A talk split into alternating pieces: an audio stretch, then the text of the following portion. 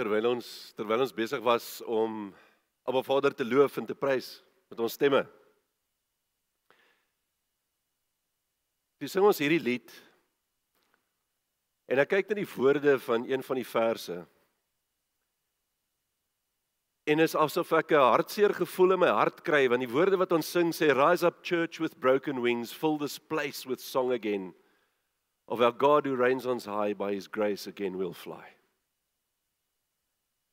En en die hartseer wat ek het is dat dit jammer is dat ons nie die kerk sien opstyg nie.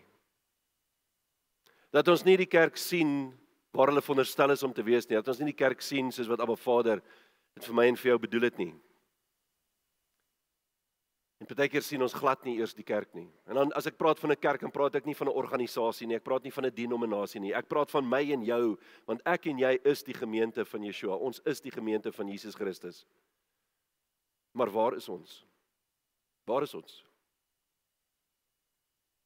sien ons sien ons die kerk in die gebrokenheid van die wêreld? Sien ons waar ons beweeg tussen die gebroke mense van die wêreld? En dan is ongelukkig die antwoord nie regtig nie. Of nie genoeg nie.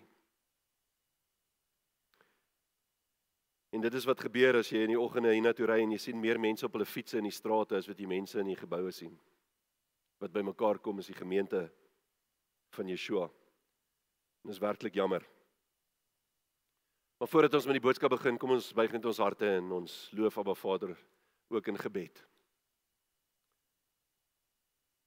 Abba Vader, U is die almagtige. U is die skepper van hemel en aarde. U is die alwetende, alomteenwoordigende God wat ons dien.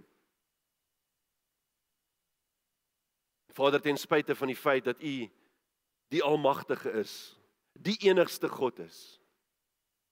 Kom U en U kom doen moeite met elkeen van U kinders. Here want U woord sê dat waar ons bymekaar is, daar sal U wees. U woord sê dat U sal ons nimmer en nooit sal U ons verlaat nie. En daarom wil ons volgens dankie sê. Dankie Abba Vader dat U moeite met ons ook as 'n gemeente maak dat u moeite doen met elke gemeente wat ver oggend bymekaar kom of wanneer die gemeentes ook al bymekaar kom, maar dat u moeite met met u kinders maak. Dankie dat ons u naam kan aanroep. Dankie dat ons u naam kan loof en prys en groot maak. Dat ons u kan eer, dat ons u kan verheerlik. Vader, want ons is hier om u naam te groot te maak, om u naam te heilig. Nie vir ons nie, maar vir u. En daarom vra ek ook vir oggend Here dat U ons harte sal kom oopmaak, dat U ons harte ontvanklik sal kom maak, ons gedagtes ontvanklik sal kom maak vir U woord wat U vanmôre tot ons wil spreek en ek eer en loof en prys U daarvoor in die magtige naam van Yeshua, ons saligmaker en ons verlosser, Jesus Christus. Amen. Die tema wat ek vanoggend met julle wil oor praat is verontskuldiging. Ek weet vir party van die ouens is dalk 'n groot woord, verontskuldiging. Maar moenie bekommerd wees nie, ek hoop dit deur die loop van vanoggend in die boodskap sê hulle verstaan wat die woord beteken.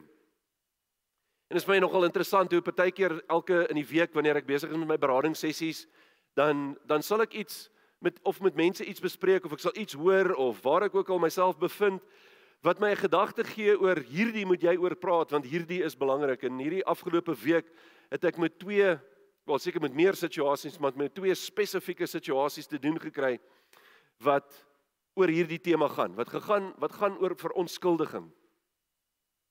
En in beide gevalle het die persone met wie ek te doen gehad het kon nie hierdie proses van verontskuldiging verstaan nie. Hulle weet nie hoe dit werk nie en ek moes dit aan hulle verduidelik. En toe het ek gevoel ek moet vanoggend ook met julle daaroor praat. Nou as ek net gaan kyk na die na die verklarende woordeboek die HAT, die Afrikaanse HAT en wat die HAT vir ons gee as 'n definisie van die woord verontskuldiging, dan sien ons eerstens die woord verontskuldiging en ons sien dit is wat hy daar sê, dis 'n argument tot verskoning of tot regverdiging. En wie het nog nie 'n argument tot verskoning of tot regverdiging gebruik nie? Want ons is so geneig om onsself te probeer regverdig. En elke ding wat ons doen, ja maar. Hoekom het jy so gemaak? Ja maar. Ons het altyd 'n rede, ons het altyd 'n verskoning, ons altyd ietsie hoekom ons kan sê dat ons iets gedoen het, nê. Nee. En dan het ek sommer die woord vir onskuldig ook gevat en dit beteken vryspreek van skuld. Met ander woorde, ek is nie meer verantwoordelik nie. So ek is vrygespreek van skuld. Dit is ook goed praat of verskoon of weer eens regverdig, nê, nee, om om iets te probeer regverdig. Nou die beginsel hier is dat is dat ek nie verantwoordelik is vir my optrede nie. En dis eintlik waar ek wil wil oor praat. Nou ons weet ons word vrygespreek van skuld toe Yeshua op die kruis gesterf het vir my en vir jou is ek en jy vrygespreek van skuld. Dit beteken nie dat dat ons nie nog steeds kan sondig nie. Ons kan nog steeds sondig en ek gaan nou iets anders daaroor sê, maar ons kan nog steeds sondig, maar die belangrike ding vir my hier is dit dit wat ek met vanoggend met julle oor wil praat, gaan spesifiek oor dat ek nie verantwoordelikheid neem vir my optrede nie. En elkeen van ons ken die ou woordjies, jy weet wat ons gebruik en almal hier glo ek het dit al gebruik wat ons sê, dit was nie ek nie. O, of dit was nie my skuld nie. Kan julle dit onthou? En dit wil vir my voorkom asof mense nie kan aanvaar dat hulle verantwoordelik is nie. Dit maak nie saak wat die situasie is nie, maak nie saak hoe goed of hoe sleg die situasie, wel gewoonlik as dit goeie goed is dan dan dit was ek. Jy weet, baie keer doen iemand anders iets dan sê jy ook dit was ek. Maar wanneer dit regtig nie goeie goed is nie, wanneer dit slegte goed is en maak nie saak hoe sleg die goed is nie, ons wil glad nie verantwoordelikheid aanvaar vir dit wat gebeur het nie. Dit was nooit my skuld nie. Dit was nie ek nie. En wanneer die persoon nie 'n skuldige kan vind om te blameer nie, want ons soek mos altyd iemand wat ons kan blameer, kan blameer en ek weet dit is nie altyd iemand wat ons blameer nie. Partykeer blameer ons iets of omstandighede of goed wat met ons gebeur het. So ons het altyd 'n verskoning en ons blameer iemand of iets anders, maar as ek nou nie iemand kan vind wie ek kan blameer nie, dan gaan dit gewoonlik na Abba Vader toe. Het julle dit al agtergekom? Dan gee ek Abba Vader die skuld. Dan word hy my scapegoat. Soos wat Yeshua ook die Azazel of die scapegoat was vir my en vir jou toe aan die kruis gehang het. En ek dink maar net aan Adam.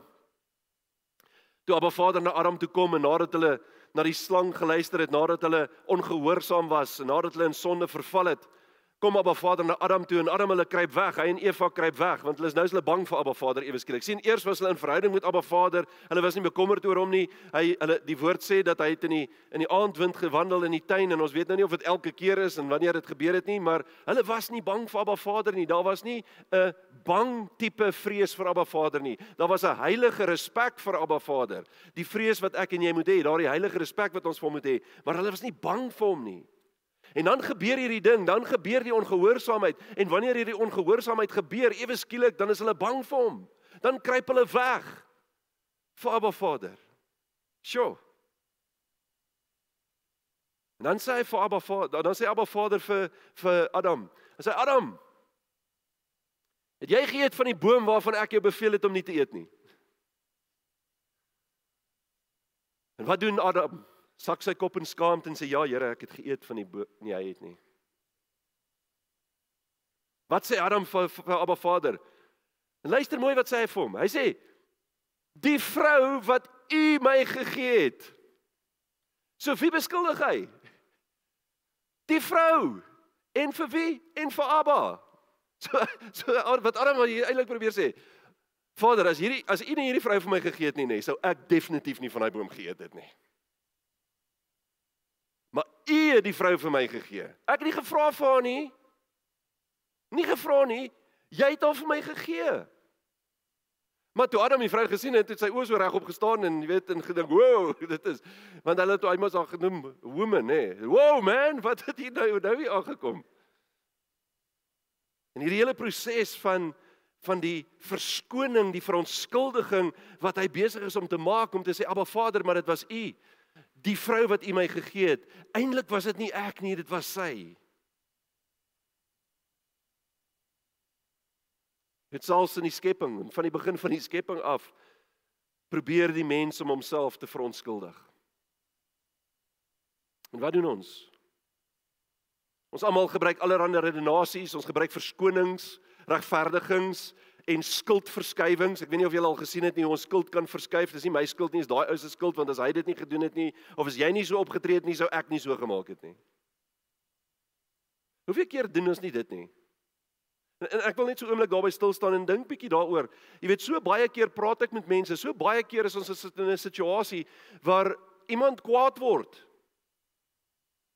Ons word kwaad vir die ander persoon. En dan sê ons, ek sou nie kwaad geword het as jy nie so opgetree het nie. Ek sou nie my vuis deur die deur geslaan het as jy nie my kwaad gemaak het nie of whatever die mense doen nie. Dis verontskuldiging. Want elkeen van ons van ons het 'n keuse oor hoe ons gaan optree.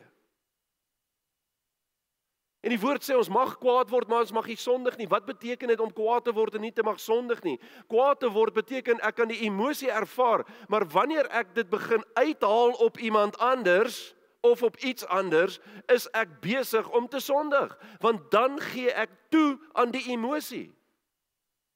Dan laat ek die emosie my beheer. En dit is wat hierdie skuldverskywing is. Ons wil altyd iemand anders die skuld gee vir hoe ek optree. En dit is presies dieselfde as wat Adam gedoen het. Adam het presies dieselfde gedoen. En weet jy wat gebeur dan? Dan vat ons hierdie beginsel van skuldverskywing of van uh um veronskuldiging en ons begin en ons pas dit in die gemeente toe. Ons pas dit binne in die kerk toe. En en ek gaan nou dalk 'n snaakse voorbeeld vir julle noem, maar hoor asseblief hoekom ek hierdie voorbeeld noem. Dink maar net wanneer ons by 'n begrafnis bymekaar kom en 'n begrafnis is nooit 'n lekker ding nie want want ons het altyd ons beleef hartseer en trauma en en wanneer iemand wat naby aan ons wanneer hulle sterf, maar dan gaan ons na die begrafnis toe en dan staan die leraar of wie dit ook al is wat die diens doen en partykeer sien jy dit sommer in die in die begrafnisbriefies, Abba Vader het gekom en sy mooiste blommetjie kom pluk.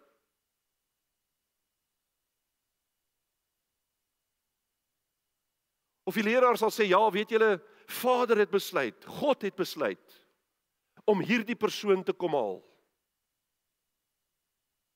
En wat is ons besig om te doen?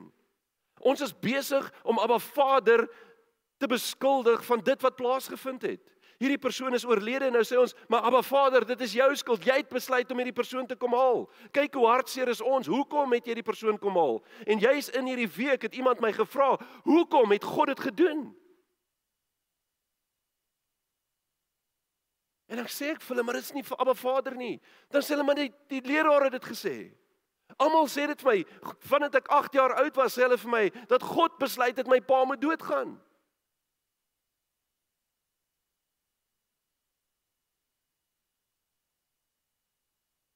Sien die rede hoekom die persoon gesterf het, maak nie saak nie. Maak nie saak wat gebeur het nie, maak nie saak in watter situasie die persoon was nie.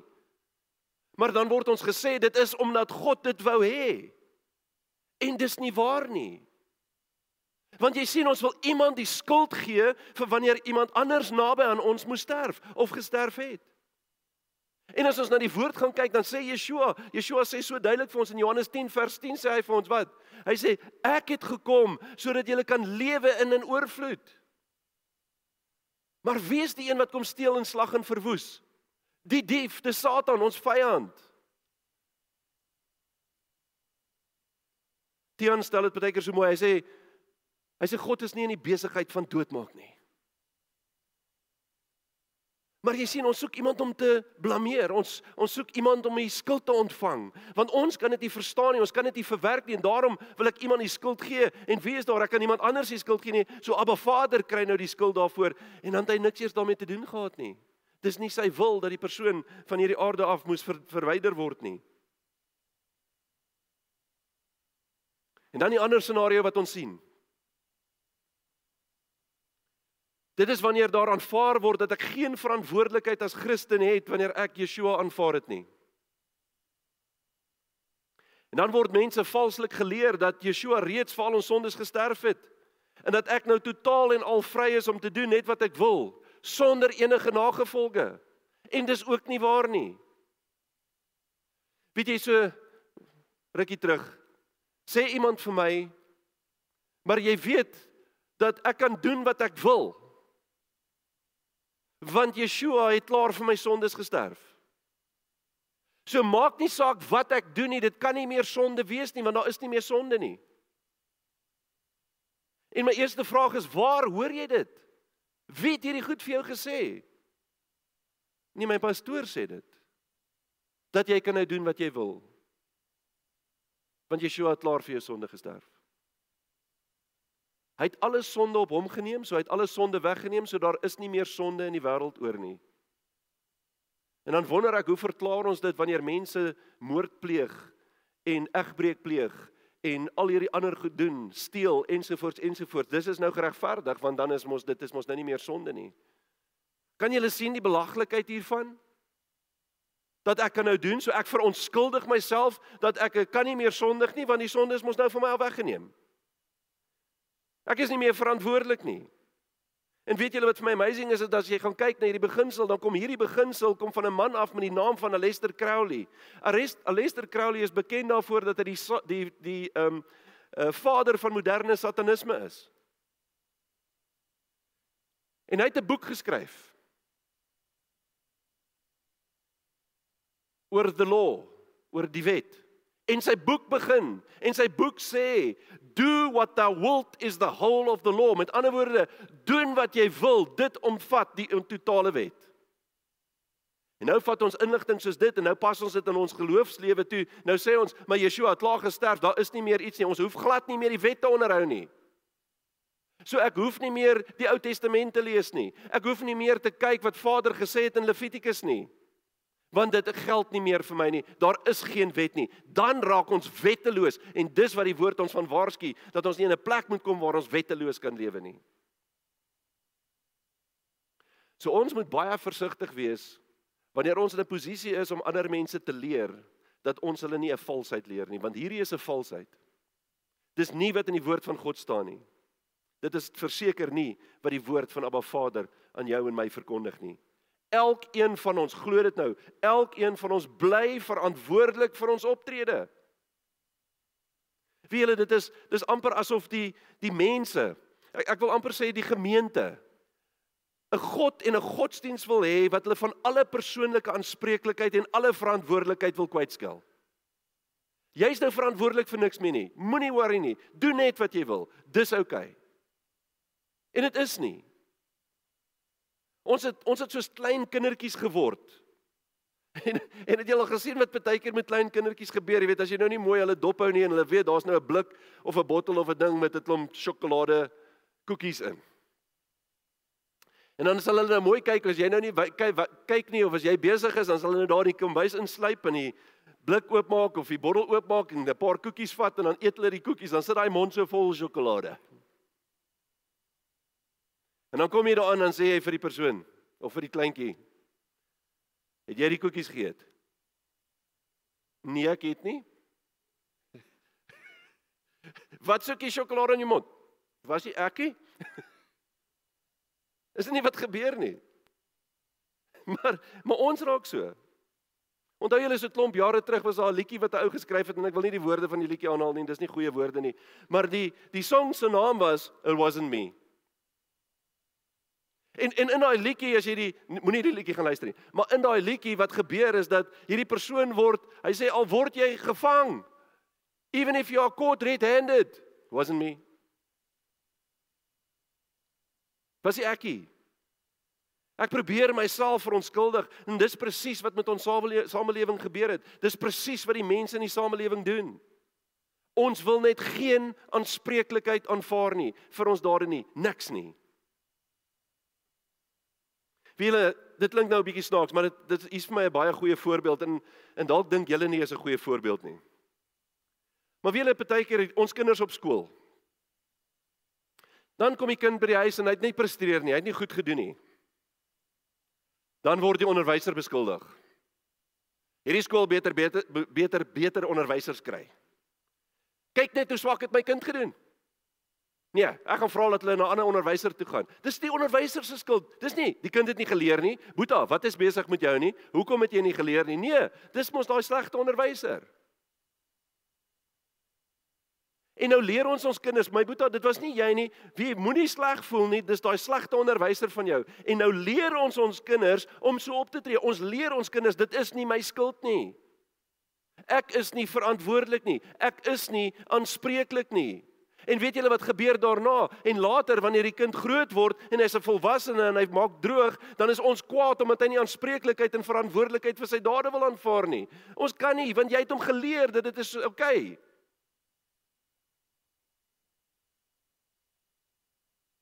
So wat leer ons ons kinders? Leer ons ons kinders nog dissipline en dat jy verantwoordelik moet wees vir jou eie dade.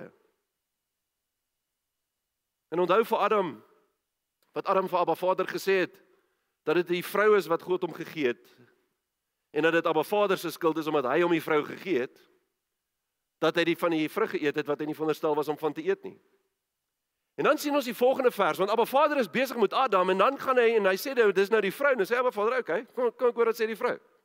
En dan kom Abba Vader by Eva en hy vra vir Eva, okay, Eva, wat is jou probleem? En ons sien dit in Genesis 3 vers 13. Daarop sê Jahweh God aan die vrou: "Wat het jy nou gedoen?" En die vrou antwoord: Die slang het my bedrieg en ek het geëet. Was dit ekie? Maar dis nie my skuld nie. Jy het die diere gemaak en as jy nie die slang gemaak het nie, het ek nie van die vrug geëet nie. Kan julle sien waarheen gaan hierdie ding? Ons wil net nie verantwoordelikheid vat vir wanneer ons iets verkeerd gedoen het nie.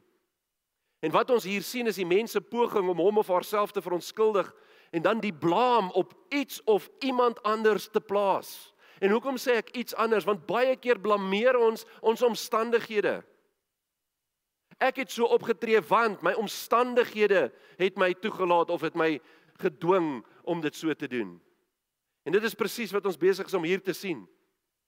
En wie laas baie voorbeelde in die Bybel. Ek gaan nie almal lees nie, maar ek het so 'n paar wat ek vir julle wil uitlig. Petrus. Petrus. Petrus volg presies hierdie selfde beginsel. En wat gebeur? Yeshua is besig, hulle hulle eet die die die pasgamaal. Hulle eet hulle eet saam die pasgamaal en dan sê die woord en nadat hulle die pasgamaal geëet het, het hulle het hulle 'n lied gesing, hulle het 'n aanbiddingslied gesing en toe gaan hulle na die Olyfberg toe. En hy en sy disippels is by die Olyfberg en dan kom die mense en dit is by hierdie Olyfberg waar Yeshua gevange geneem word. En nou vertel Yeshua vir hulle wat gaan gebeur. Hy sê vir hulle dat hy gevange geneem gaan word. Hy sê en weet julle wat gaan gebeur? Wanneer ek gevange geneem word, gaan almal van julle my verloon. Hy sê julle gaan aanstoot neem aan my. Petrus, ek hou van Petrus. Hoekom? Want ek kan assosieer. Jy weet Petrus, hulle sê daar so 'n grappie wat hulle praat oor Petrus. Hulle sê Petrus het net sy mond oopgemaak om voete te ruil. En hier staan hulle op die Olyfberg en ons sien hierdie gedeelte in Matteus 26 vers 33 tot 35. Hy sê daarop antwoord Petrus en sê vir hom, dis vir Yeshua. Dis nadat Yeshua gesê het julle gaan my julle gaan aanstoot neem. Hy sê al sal almal luister mooi, al sal almal ook aanstoot aan u neem. Ek sal nooit aanstoot neem nie. Vader, nie ek nie. Ek sal dit nie doen nie. Klink dit bekend? Weet julle hierdie woord aanstoot in die Bybel is eintlik die woord skandalitso. En hierdie woord skandalitso, dis waar die woord skande vandaan kom. En hierdie woord skandalitso beteken ook um om iemand te verwerp. Om iemand te verwerp. Hy sê, "Wat gaan gebeur as ek gevange geneem word, gaan julle my verwerp?" Wat sê Petrus? "Never. Ek sal dit nooit doen nie." Luister wat sê hy in vers 34. Ehm um, of Jesus sê vir hom. Jesus sê vir hom: "Voorwaar ek sê vir jou, in hierdie nag voordat die haan gekraai het, sal jy my 3 maal verloon." Petrus sê vir hom: "Al moes ek ook saam met u sterwe, ek sal u nooit verloon nie." En so het ook al die disippels gesê. En waar was hulle toe hy gesterf het? Weg.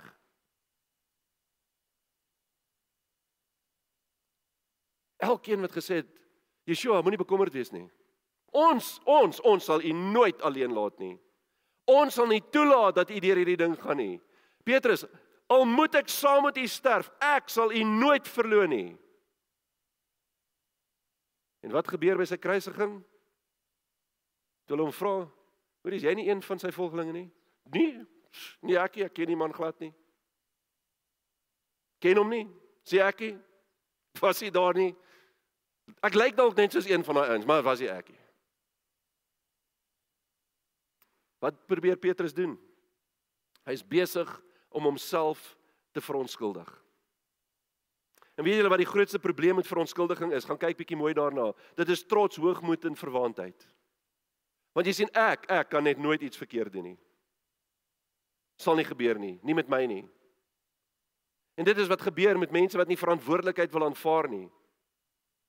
En dit is veral wanneer ons in 'n situasie is waar ek net myself na myself omsien. Ek is net bekommerd oor myself. Ek is net bekommerd oor die eie ek. Ek is nie bekommerd oor die welstand van enigiemand anders nie, want dit is mos nie my probleem nie. Geen om wat jou probleem is nie, is nie my probleem nie. Sorry vir jou. Is dit wat die woord sê hoe ek en jy as kinders van die Here moet optree? Hoe ek en jy as gelowiges as deel van die gemeente moet optree? Nee, die woord sê ons moet vir mekaar omsien. Ons moet na mekaar dra mekaar se laste sê die woord. En dan vra ek ver oggend ek hy lied sing en ek dink aan vanmôre se boodskap en ek dink Vader, waar is die gemeente? Rise up church. Ons ry ons styg nie op nie. Ons maak nie effort nie. Ons doen nie moeite nie. Ons sien hierdie beginsel reg deur die woord. Waar mense nie verantwoordelik neem nie, maar hulle self probeer verontskuldig. En dan kyk ek na Moses en na Aaron. En Moses is op die berg en Moses het onthou nou wat gebeur. Hy's 40 dae lank is hy op die berg. So hy het op die berg opgegaan en nou wag die volk en Aaron en almal en Joshua en almal wat daar saam was. Hulle wag vir Moses om terug te kom want hy's op die berg. Hy's besig om met Abba Vader te praat. Of eintlik is dit andersom. Vader is besig om met hom te praat. En dan kom hy van die berg af en Moses het die twee kliptafels in sy hande. En hy kom van die berg af en dan sien hy wat hier besig is om te gebeur en hy sien dat die Israeliete het 'n kalf gemaak en hulle is besig om die kalf te aanbid. Vir wie konfronteer hy? Konfronteer hy die volk of konfronteer hy die ou konfronteer hy die ou wat hy in in beheer gelaat het? Hy gaan na Aaron toe. En Moses kom by Aaron en hy sê vir Aaron die volgende: Eksodus 32 vers 21 tot 24. En Moses het vir haar Aaron gesê, luister mooi, luister wat hier gebeur. Hy sê, "Wat het hierdie volk jou gedoen dat jy so 'n groot sonde oor hulle gebring het?" Wow. Aaron, wat kon so groot gewees het dat jy hierdie sonde toegelaat het, dat jy hierdie sonde oor die volk gebring het? Ek het jou gelos om verantwoordelikheid te neem vir hierdie volk. Wat het gebeur? Luister hoe antwoord Aaron. Hy sê, toe antwoord Aaron, laat die toren van my Heer nie ontvlam nie. Is amper asof Aaron vir hom sê, chill net 'n bietjie. Wow, nie kwaad word nie. Jy ken nie die hele storie nie. Laat ek verduidelik. En dan doen hy, dan verduidelik hy. Hy sê u self ken die volk dat hulle deur en deur sleg is. So wat begin Aaron nie doen? Moses, dit was nie ek nie, is hierdie volk. Jy weet hoe sleg is hierdie ouens. Hulle het dan aan my gesê: "Maak vir ons gode wat voor ons uittrek." Want hierdie Moses, die man wat ons in Egipte land laat uit of uit Egipte land laat optrek het, ons weet nie wat van hom geword het nie. Hulle weet, hy's op die berg besig met Abba Vader.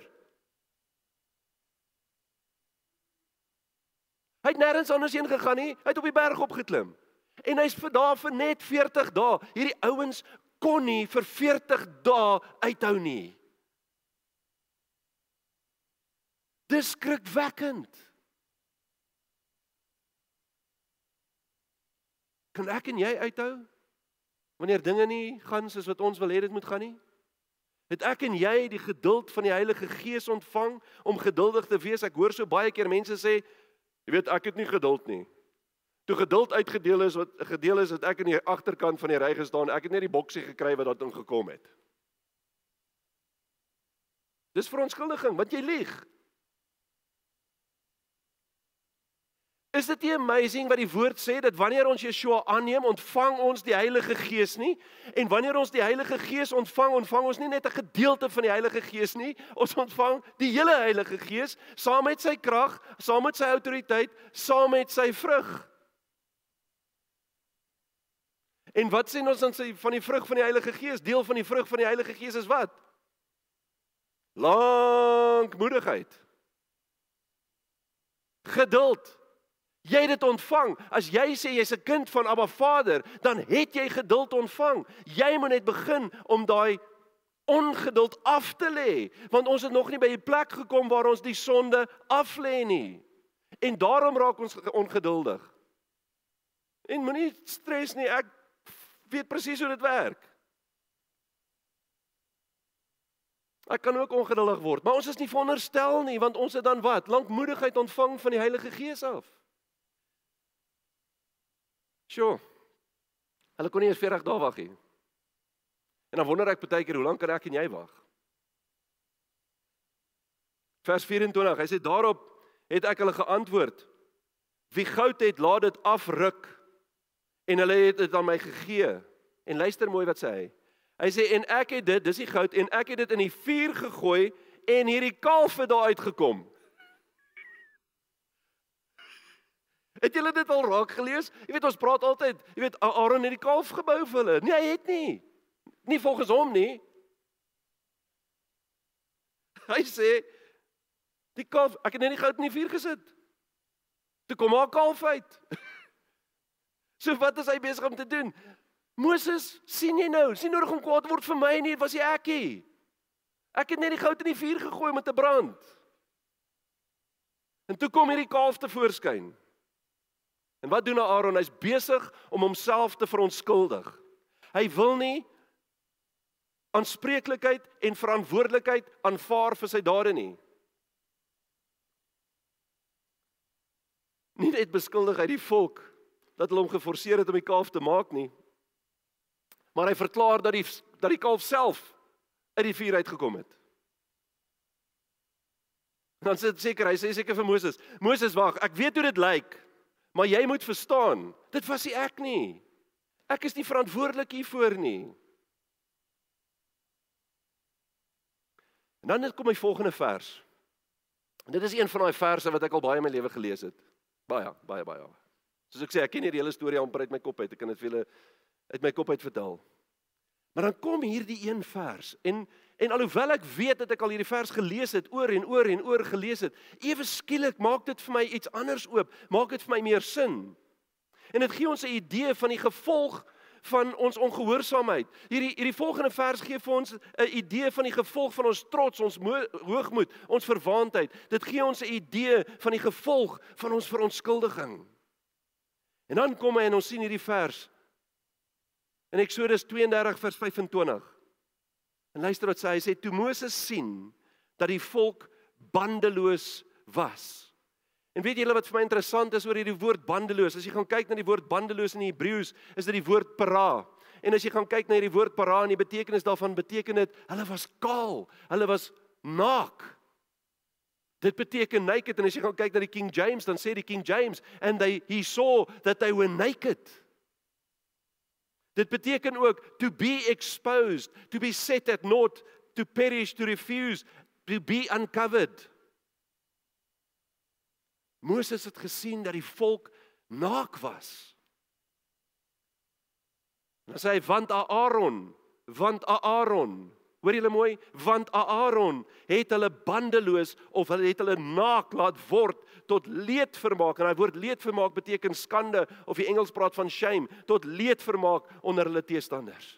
Hier is hierdie volk wat Vader uit die uit uit uh, Egipte uitgelei het, in die woestyn ingeneem het, hulle beskerm het en alles vir hulle gedoen het, die Rooi See oopgemaak het sodat hulle deur die Rooi See kan loop en dan doen hulle dit. Dan maak hulle afgod om te aanbid En wat sê die nasies? Waar is hulle God nou? Is hulle God 'n kalf? Waarmee is hulle besig? Waarmee is ek en jy besig? Ek en jy dalk 'n kalf ergens? Wat mense na ons kyk en sien dat ek aanbid meer my kalf as wat ek Abba Vader aanbid, dat dit uit my lewe uit en die manier hoe ek lewe dat dit glad nie 'n voorbeeld is van wie ek aanbid nie. Wat is jou kalf?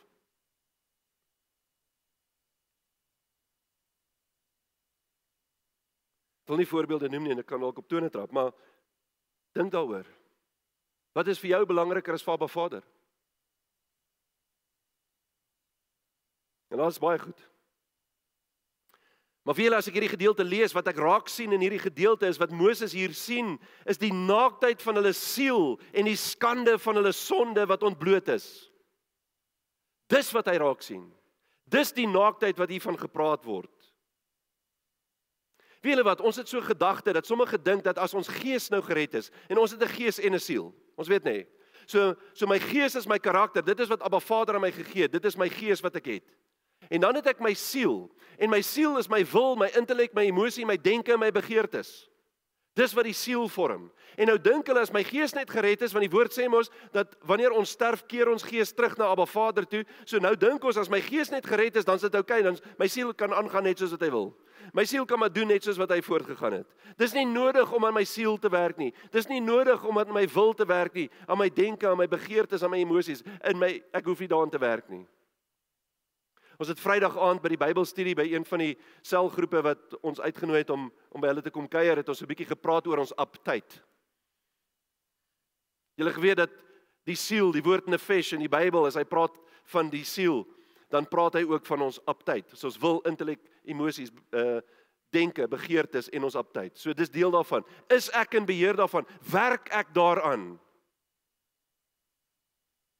Is ek besig om in die wil van Abba Vader te funksioneer? Jy sien ons los die siel uit, ons hoef nie te worry oor die siel nie. En dis miskien wat Israel gedink het. Maar Vader is mos ons God. Hy het ons mos nou gered. Jy weet hy is ons God. Ons is. Okay, so ons kan hier doen wat ons wil. Ons kan maar 'n goue kalfie maak. Vader sal nie omgee daaroor nie. En deur hierdie keuse wat hulle gemaak het, is hulle ontneem van die beskerming en die heerlikheid en die teenwoordigheid van Abba Vader. Hulle het hulle goddelike autoriteit verloor en wanneer ek en jy nie verantwoordelikheid neem vir ons dade nie, wanneer ons nie begin iets doen daaraan nie, dan verloor ons ons goddelike autoriteit hier op aarde. Dan begin ons sukkel. Dan begin ons probleme ervaar, want dan leef ons nie meer in goddelike autoriteit nie. Een van die van die Hebreëse geskrifte beskryf hierdie gedeelte oor hierdie naaktheid wat hulle hier sien. En dit sê dat hulle ontneem is van die kroon wat op hulle koppe was, waarop ehm um, die groot en wonderlike naam van Jahweh gegraveer was. Wow. Die kroon wat op hulle kop was is verwyder. Hulle autoriteit is weg. Hoekom? Want hulle het hulle self verontskuldig. Was nie ons nie. As Moses nie op die berg opgegaan het en nie terug in teruggekom het, sou dit nie gebeur het nie.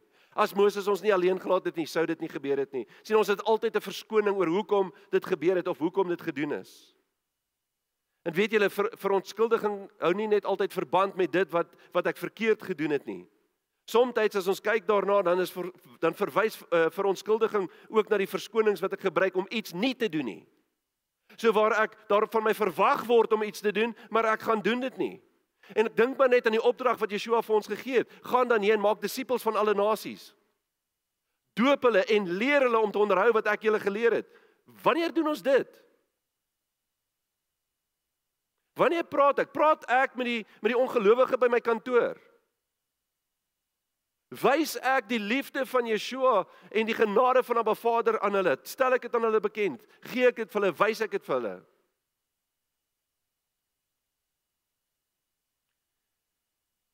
Weet julle ons my my suster woon in Engeland.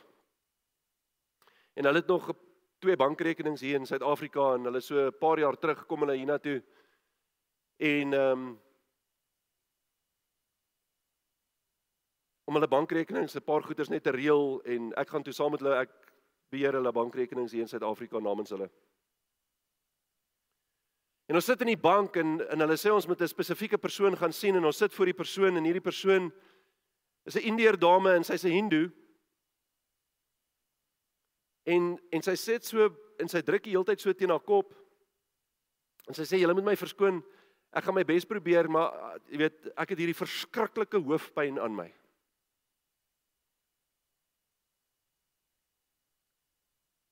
En my eerste gedagte is high shame. Want dit is nie lekker om hoofpyn te hê nie. En die Heilige Gees het vir my bid vir haar. En my gedagte is Vader, dit gaan nie help ek bid vir haar nie want sy's 'n Hindoe. En die Heilige Gees het my bid vir haar. En ek sê vir haar, mag ek vir jou hoofpyn bid? En sy kyk my so verbaas aan en sy sê, "Ja, nee, is reg." En ek bid vir haar hoofpyn. En weet julle of haar hoofpyn verdwyn het of nie, dit maak nie saak nie. Ek het die opdrag uitgevoer wat Abba Vader vir my gegee het. Ek wou dit eers nie doen nie. Vreemde vrou, ons sien haar vir 15 minute, miskien 20 minute.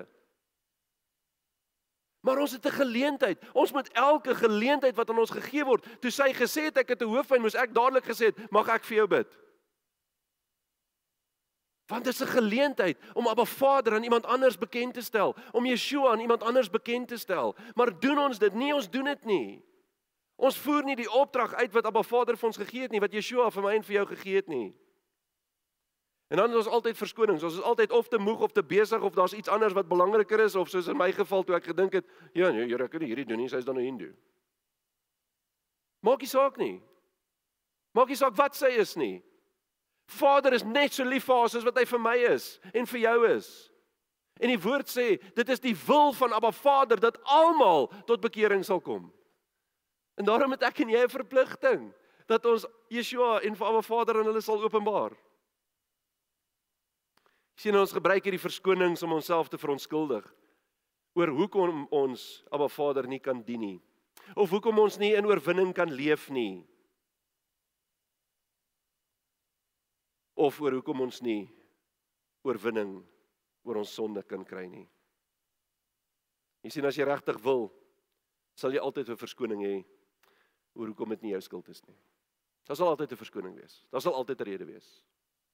Partykeer hoef ons nie eens hart te soek daarvoor nie. Weet julle, daar's nog 'n persoon, ek dink dit is die laaste persoon met oor eh, wat ek oor wil praat in die Bybel wat homself verontskuldig het.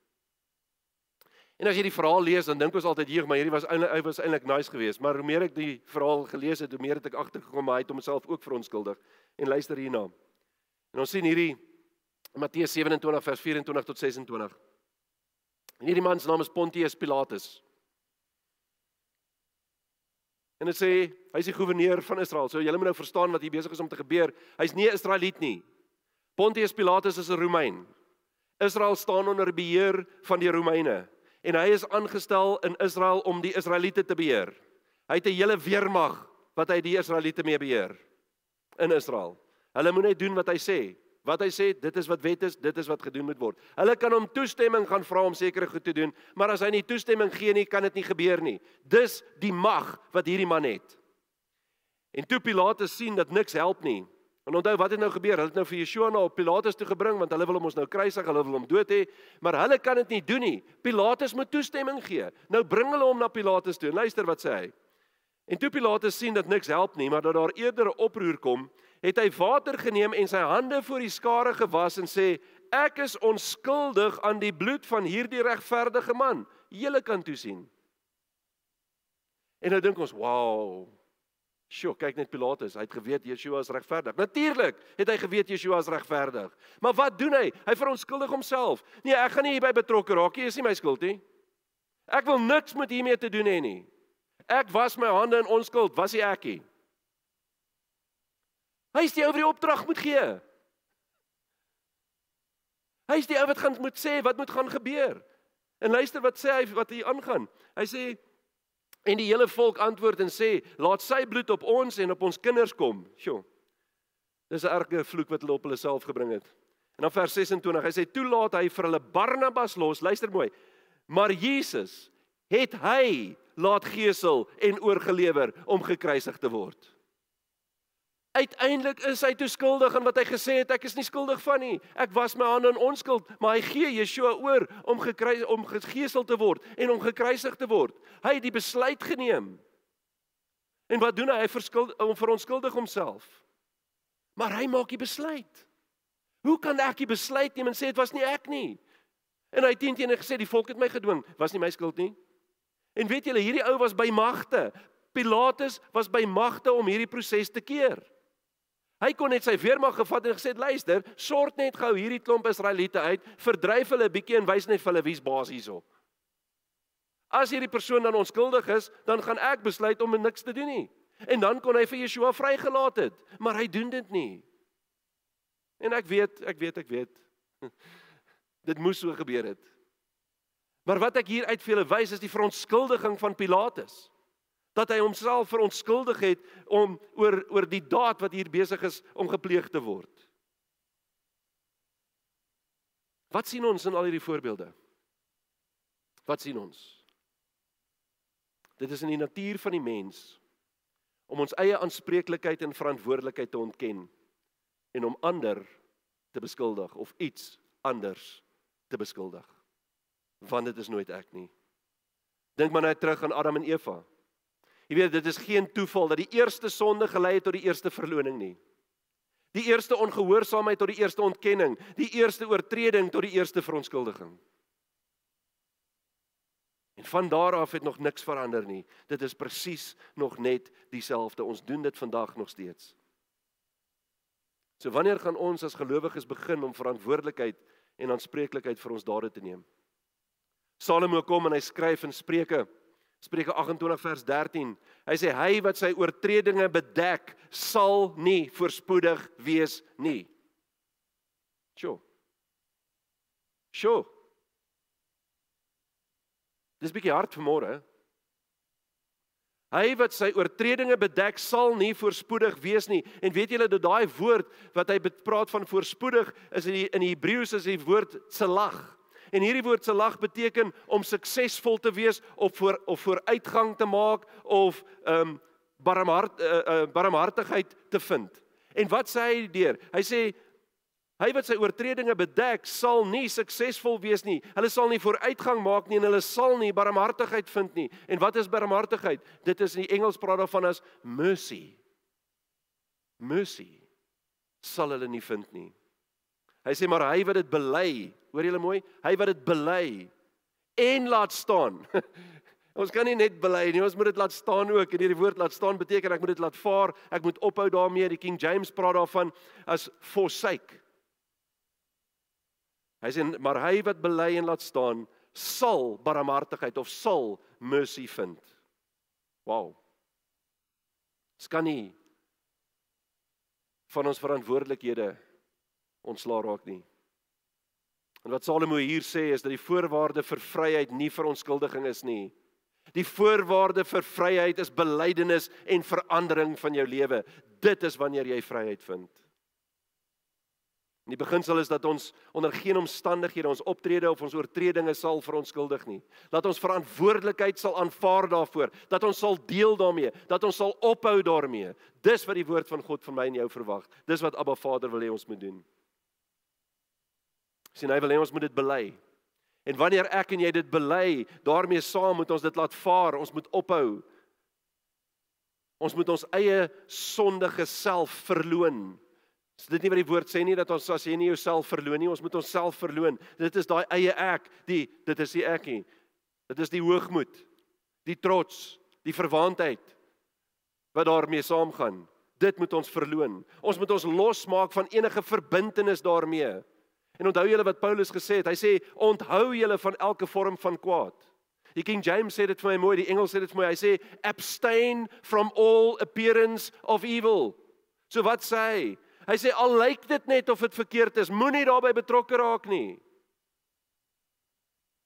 Jy weet in die in die week, dit kon dalk verlede week gewees het, maar in die week, ek dink dit was hierdie week. Kan nie altyd onthou watter presies watter dag dit was nie. Sê iemand vir my maar jy weet daar is iemand wat hulle nou gewys het of ge vertel het van van sê nou maar ehm um, okkultiese praktyke. En die persoon vertel vir my dat die leraar waarby hy sê in die in die gemeente sê vir hulle, maar ons moet dit wat eintlik aan ons behoort terugvat. Satan het daai goed kom steel. Nou vat ons dit terug. Nou doen ons dit. Ek dog Abba Vader het ons gesê in Deuteronomium 12 vers 28 tot wat is dit 32. Moenie na die ander gaan kyk hoe hulle goed doen en dan kom en so my as so aanbid nie. Hy sê dit is vir my 'n wat? 'n Gruwel. Ons moet dit nie doen nie. So ek moet wegdraai daarvan. Ek moet dit laat staan. Al lyk dit of dit sonde is, moet ek nie eens daarbey betrokke wees nie. En weet julle in hierdie proses gaan jy dalk sommige van jou vriende verloor. Want ek moet my omdraai. En in hierdie proses gaan ons moet ophou om sekere plekke te gaan besoek. Ek kan nie die Here dien en in klubs rondhang nie. Ek kan nie Abba Vader dien en in kroë sit nie. Erns gaan ek moet verander. My lewe in lyn bring met Abba Vader en wat hy wil hê ek moet doen. Dawid maak 'n soort gelyke verklaring in Psalm 32 vers 5. As hy sê, "My sonde het ek U bekend gemaak." Wat doen hy? Hy sê, "Vader, ek het belydenis voor U gedoen. My sonde het ek aan U bekend gemaak en my ongeregtigheid het ek nie bedek nie." Ek het gesê ek wil aan Jahweh my oortredinge bely en U het die opregtheid van my sonde vergewe. So met ander woorde wat sê hy of die ongeregtigheid nie opregtheid nie die ongeregtigheid van my sonde vergewe. Hy sê Vader toe ek voor U gekom het en my sonde voor U bely het uit 'n gebroke hart het U my daarvan vergewe. sien ons genade in die Ou Testament natuurlik hier is dit. Johannes bevestig dit wat wat Salomo en wat Dawid hier gesê het wanneer hy verklaar hier in 1 Johannes 1 vers 9, hy sê luister mooi. Hy sê as ons ons sondes bely, hy is getrou en regverdig om ons die sondes te vergewe en ons van alle ongeregtigheid te reinig. Maar wat?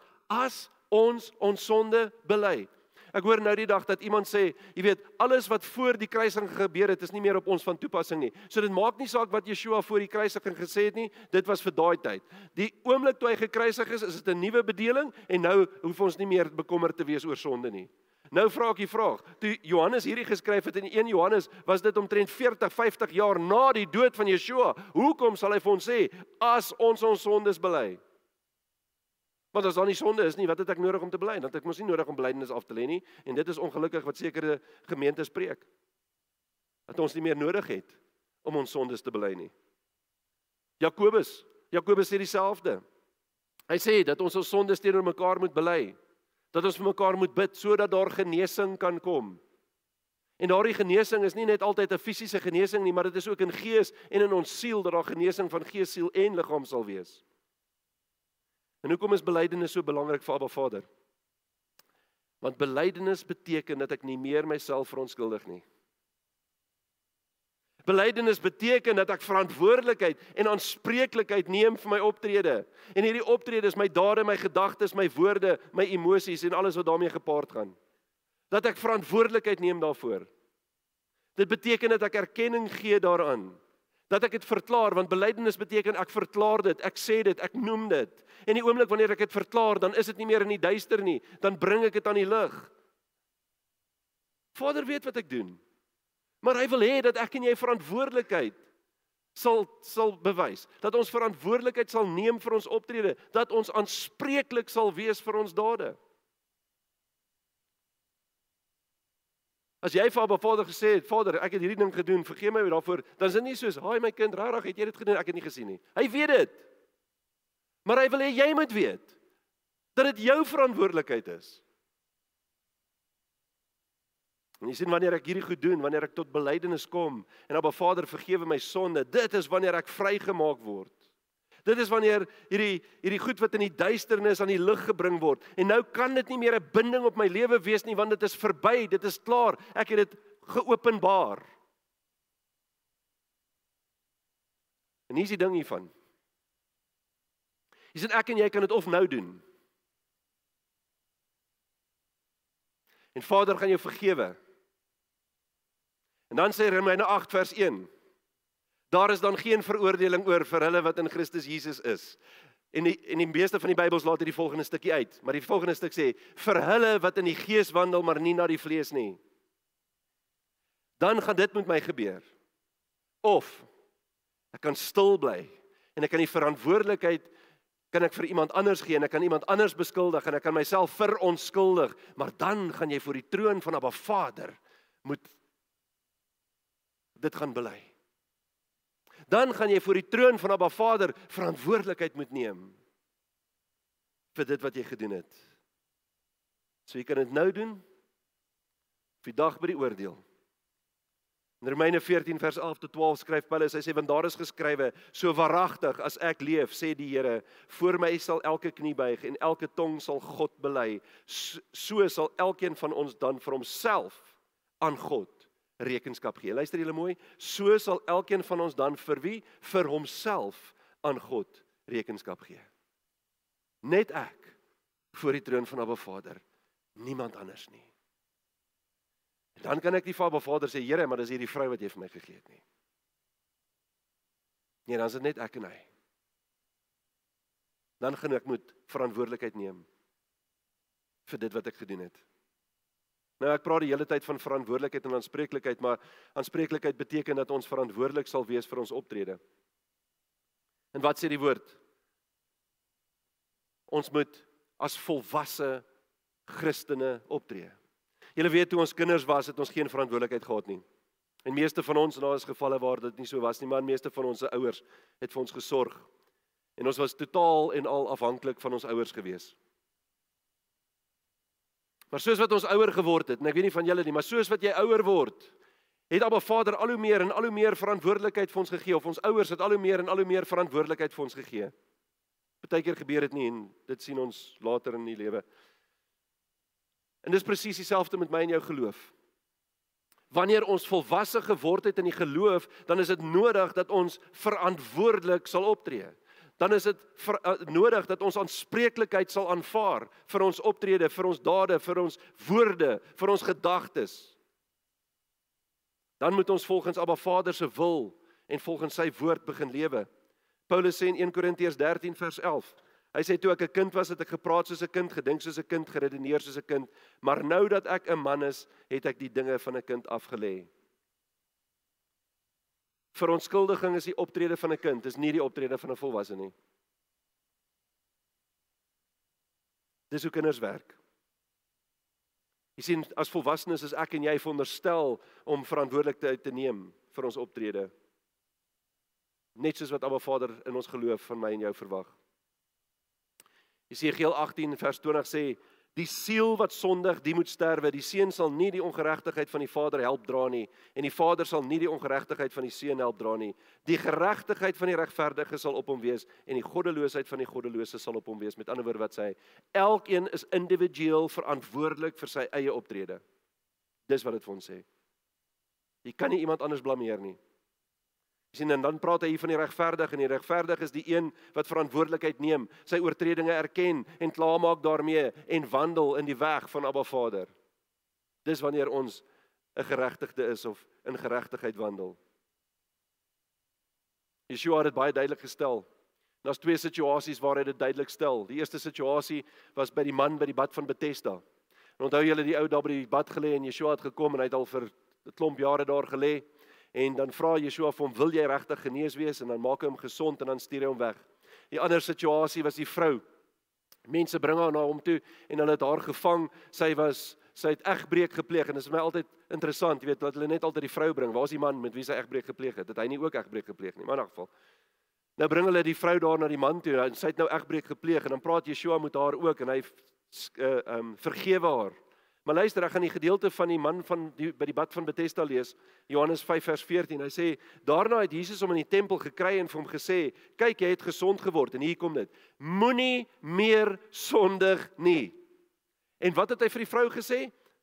"Gaan en sondig nie meer nie." Hy sê sodat daar nie iets ergers met jou gebeur nie. En wat sê Yeshua eintlik hier? Hy sê elkeen van ons is verantwoordelik vir ons eie optrede. Jy kan niemand anders of niks anders daarvoor beskuldig nie. Maak nie saak wat jou situasie is nie. En wanneer ons nie verantwoordelikheid vir ons eie optrede neem nie, dan sal ons uiteindelik Abba Vader daarvan beskuldig. Jakobus stel dit mooi. Hy sê in Jakobus 1 vers 13 tot 14. Hy sê laat niemand as hy in versoeking kom, sê ek word deur God versoek nie want God kan deur die kwaad nie versoek word nie en self versoek hy niemand nie. Kan julle sien hoe hierdie goed nou bymekaar kom waar ons vir Abba Vader altyd die skuld wil gee? En ja, dit is Abba Vader se skuld dat dit gebeur het en dit is Abba Vader se skuld dat dit gebeur het. Nee, hy doen dit nie. Hy sê maar elkeen word versoek as hy deur sy eie begeerlikheid weggesleep en verlok word. En dan sien ons ook in Spreuke 19 vers 3. Hy sê 'n mens se sotheid en dis nogal 'n ernstige woord in Afrikaans daai sotheid. Ehm um, moenie vir iemand sê hy's 'n sot nie, maar in in die in die in die ehm um, King James praat van foolishness. Die mense foolishness, die mense sotheid bederwe sy weg, maar sy hart is vertoren op Yahweh. Met ander woorde, sulke mense word kwaad vir Abba Vader, probeer Abba Vader beskuldig van hulle optrede en dit wat hulle gedoen het. En een van die belangrikste aspekte van herstel is dat ons in nederigheid voor Abba Vader sal wandel. In nederigheid. En wanneer ek nie meer die eie ek eerste stel nie, maar wanneer ek alles doen tot eer en verheerliking van Abba Vader, dan begin ek om hierdie goeters te oorwin. Dan begin ek om verantwoordelikheid te neem. Jakobus 4 vers 10 sê verneder julle voor die Here en hy sal julle verhoog. Die Vader sê hy sal ons op die regte tyd sal hy ons verhoog. So wat staan ek en jy te doen? Wat is ek en jy veronderstel om te doen? Hou op om jouself te verontskuldig. Gee erkenning aan jou tekortkominge. Aanvaar aanspreeklikheid deur verantwoordelik te wees vir jou optrede. Bely jou ongeregtighede. Wandel in goddelike nederigheid En dan sal Abba Vader jou genadig wees en die woord sê en hy sal jou verhoog op die regte tyd. Bekeer jou van jou verkeerde weë en gaan sondig nie meer nie. En hierdie woord bekeer is my so amazing want dit is 'n woord wat in die van ons wat in die in die weermag was, sê die militêre goed verstaan wanneer ons gedrul het, gemarseer het. Dan het ons so in een rigting geloop en dan skree die die peloton sersant omkeer en dan draai jy om en dan loop jy in die ander rigting. Dit is wat bekeer beteken. Dat ek loop nie meer in daai rigting nie, maar keer my rug daarop en ek loop in 'n ander rigting. As ek en jy ons bekeer, as ons tot bekering kom en ek loop nog in dieselfde rigting, het niks plaasgevind nie. Daar moet 'n transformasie wees. Ek moet in 'n ander rigting begin loop. Dis wat die woord van my en jou verwag. Bekeer jou van jou verkeerde weë en sondig nie meer nie.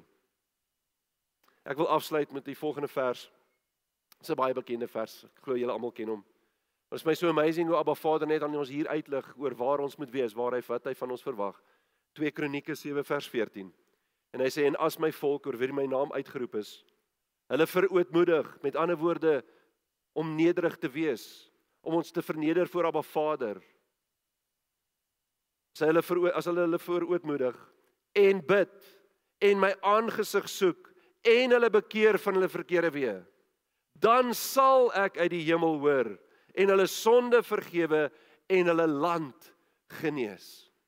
Die vertaling is so bietjie kort daar. As ek sê kort, dan as ek kyk na die Hebreëse woord vir land, is dit die woord irets. En julle gaan kyk, die woord Irets beteken nie net die land nie, dit beteken ook die inwoners van die land. So eintlik wat hy hier moet wat die woord moet sê is dan sal ek hulle land genees as ook die inwoners van die land. En daarom is my gebed vir ons dat deur ons gehoorsaamheid aan Abba Vader dat Abba Vader ons gebede sal aanhoor. En hierdie land van ons sal genees en die mense van hierdie land sal genees in gees en siel en in liggaam en mag ek en jy die begin wees van die verandering. Want verandering begin by jou. En wanneer ons begin om verantwoordelikheid te neem, wanneer ons begin en wanneer ek begin om verantwoordelikheid en aanspreeklikheid te neem, dan begin ek met die herstelproses. Wanneer ek ophou om lelik met ander mense te praat. Wanneer ek ophou om ongeduldig te wees. Wanneer ek ophou om 'n valsheid te verkondig. Dan trek ons die mense nader aan Abba Vader en trek ons hulle nader aan sy liefde. En dan is ons besig om in die wil en die woord van Abba Vader te funksioneer. En mag dit waar wees vir elke een van ons vanmôre. Amen. Abba Vader, ons wil U vanoggend net loof en prys. Dankie vir die woord. Dankie dat U Vader in die woord kom en van ons kom openbaar hoe ons moet kom lewe. Here, ons is as mens so geneig en ek is self skuldig daarin. Abba Vader, is ons so geneig om nie verantwoordelikheid te neem nie. Here, is so maklik om iemand anders die skuld te gee. Dis so maklik om te sê ja, maar ek het so opgetree as gevolg daarvan. Maar u woord sê Vader dat ons het 'n keuse oor hoe ons wil optree of hoe ons gaan optree. Vader, u woord sê vir ons dat ons die oomblik toe ons u ontvang het, die daardie oomblik het u ook u Heilige Gees in ons gegee en ons praat so baie van u inwonende Gees, u Gees wat in ons woon wat die woord sê, Paulus stel dit so mooi as hy sê, weet julle dan nie dat julle liggame 'n tempel van God is waarin sy Gees woon? Vader, as u Gees in ons woon, dan is die vrug van die Gees ook in ons. En dan het ons die vrug van die Gees ontvang. Maar ons kies om nie daarvolgens te lewe nie. Help ons, Here, in die regte rigting sodat ons sal begin om volgens die vrug van u Gees te lewe. Dankie dat ons u naam kan grootmaak vanmôre. Dankie dat ons kan weet, Abba Vader, u is met ons. U sal ons nooit verlaat nie. En u is die een wat ons die krag gee om te kan volhard tot die einde toe. En mag dit waar wees vir elke persoon vanmôre ook wat hierdie boodskap ontvang. Amen. Kom ons is